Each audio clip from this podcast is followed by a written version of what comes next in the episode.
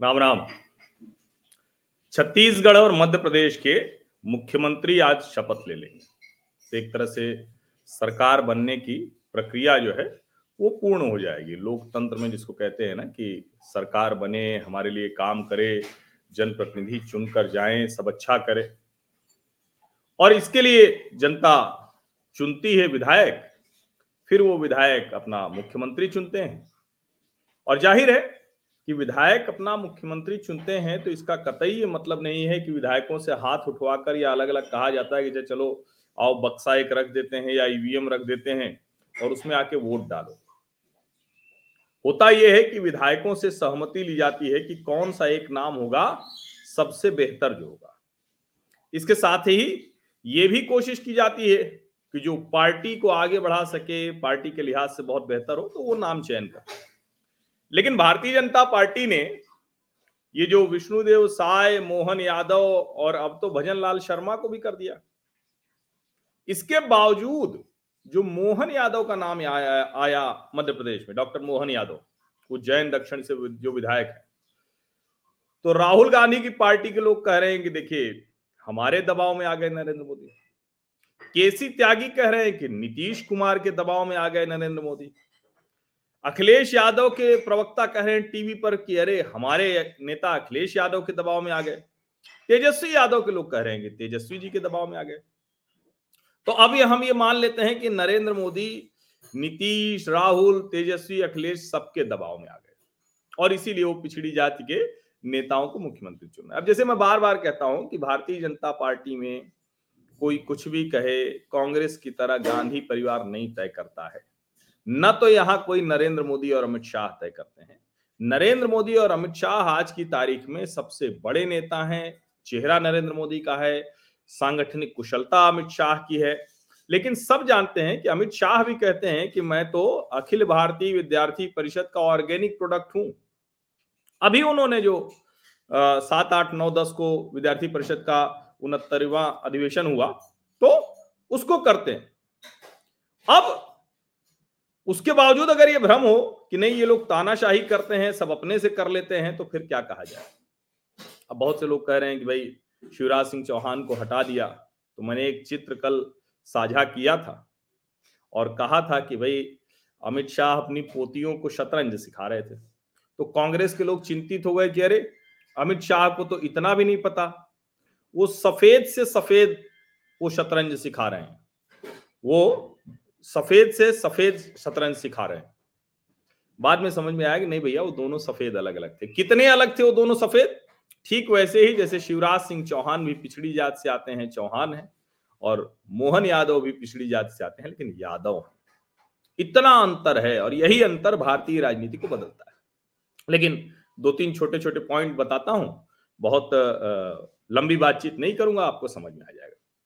एक तो ये कि जब राहुल गांधी की राजनीति शुरू हुई थी शुरू शुरू ही हुई थी 2004 में वो पहली बार सांसद बने थे तो आप जानते हैं उस वक्त भारतीय जनता पार्टी ने मध्य प्रदेश में बाबूलाल गौर, जो उत्तर प्रदेश के प्रतापगढ़ ज़िले के मूल निवासी हैं, हमारा भी मूल जिला प्रतापगढ़ ही है, वहाँ के यादव हैं बाबूलाल गौर। उनको मुख्यमंत्री बनाया था। उनसे पहले 2003 में जो चुनाव जीत कर आई थी, वो उमा भारती जी जीत के आई थी, जिन्होंने दिग्विजय सिंह को, जो राजपूत हैं, उनको सत्ता से हटाया देवी उमा भारती तो लोध है ना?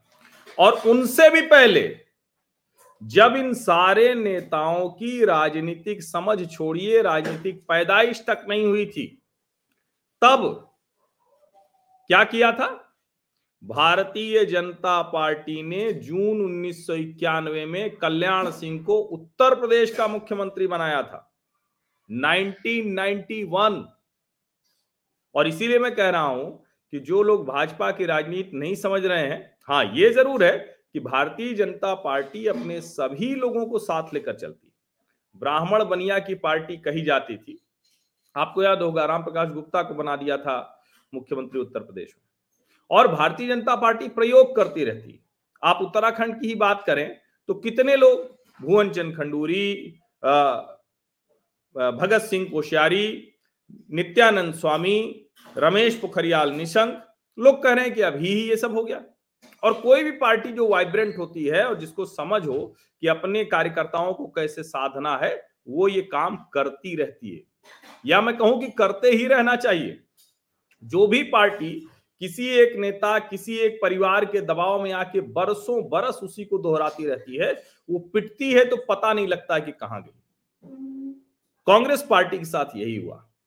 भारतीय जनता पार्टी के साथ भी यही होता।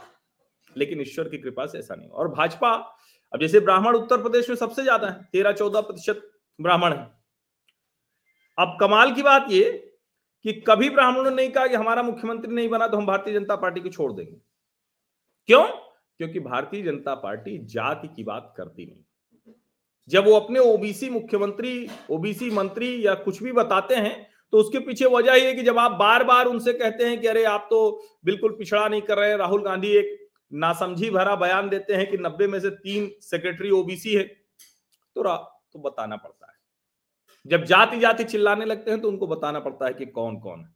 कितने यादव भले यादव तेजस्वी के साथ रहे, अखिलेश के साथ रहे, उसके बावजूद भारतीय जनता पार्टी उनको मंत्री भी बनाती है, मुख्यमंत्री भी बनाती है, केंद्रीय मंत्री भी बनाती है।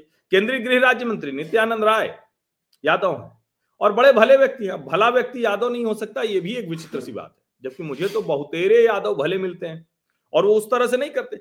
ये कौन सी बात हुई कि जो लालू जी ने और मुलायम सिंह यादव ने तैयार कर दिया है कि लठ लिए हुए या, वाला यादव ही चलेगा? अरे भाई ठीक है आप गाय भैंस आप रखे हुए हैं पशुपालन कर रहे हैं दुग्ध व्यवसाय में है तो बिल्कुल लाठी रखिए वैसे लठैत क्या होने की क्या ज़रूरत है भाई? आज इक्कीसवीं शताब्दी में हम सब हैं और अगर कोई काम दिल्ली बंबई आके कह रहा हो, उसके बाद भी वो कह रहा है कि नहीं नहीं, हम तो उसी तरह से रहेंगे तो भैया ऐसा होता नहीं। और वो लोगों को समझ में आ रहा है। मुझे लगता है कि नरेंद्र मोदी को दबाव में लाने की बात कहने वाले लोग दरअसल भारतीय जनता पार्टी और राष्ट्रीय स्वयंसेवक संघ को समझ ही नहीं रहे समझिए, जो राहुल गांधी कहते हैं ना कि हर जगह संघी बैठा हुआ है तो संघी तो तेलंगाना में बैठ गया, रेवंत रेड्डी भी पुराना परिषद कार्यकर्ता है। ये अलग बात है कि उसके बाद वो टीडीपी और कांग्रेस में गए तो ठीक है, इसमें कोई बुराई नहीं है। और यही होना भी चाहिए, जिसको जो समझ में आ रहा हो। लेकिन वैचारिक आधार पर टिप्पणी अगर कोई करेगा तो उसको नुकसान ही होने वाला है। कांग्रेस ने बड़े नुकसान झेले अब मुझे लगता है समझ होगी तो ये वाला बंद करेंगे, लेकिन वो समझ कहाँ दिख रही राहुल गांधी तो फिर से वही शुरू हो गए। तीन ओबीसी सेक्रेटरी तीन ओबीसी सेक्रेटरी तो कौन किसके दबाव में आया है, वो आप समझ लीजिए। आप सभी का बहुत बहुत धन्यवाद। सब्सक्राइब ज़रूर कर लीजिए। नोटिफिकेशन वाली घंटी दबाइए, लाइक का बटन दबाइए। और अधिक से अधिक लोगों तक इसे पहुंचाइए। धन्यवाद।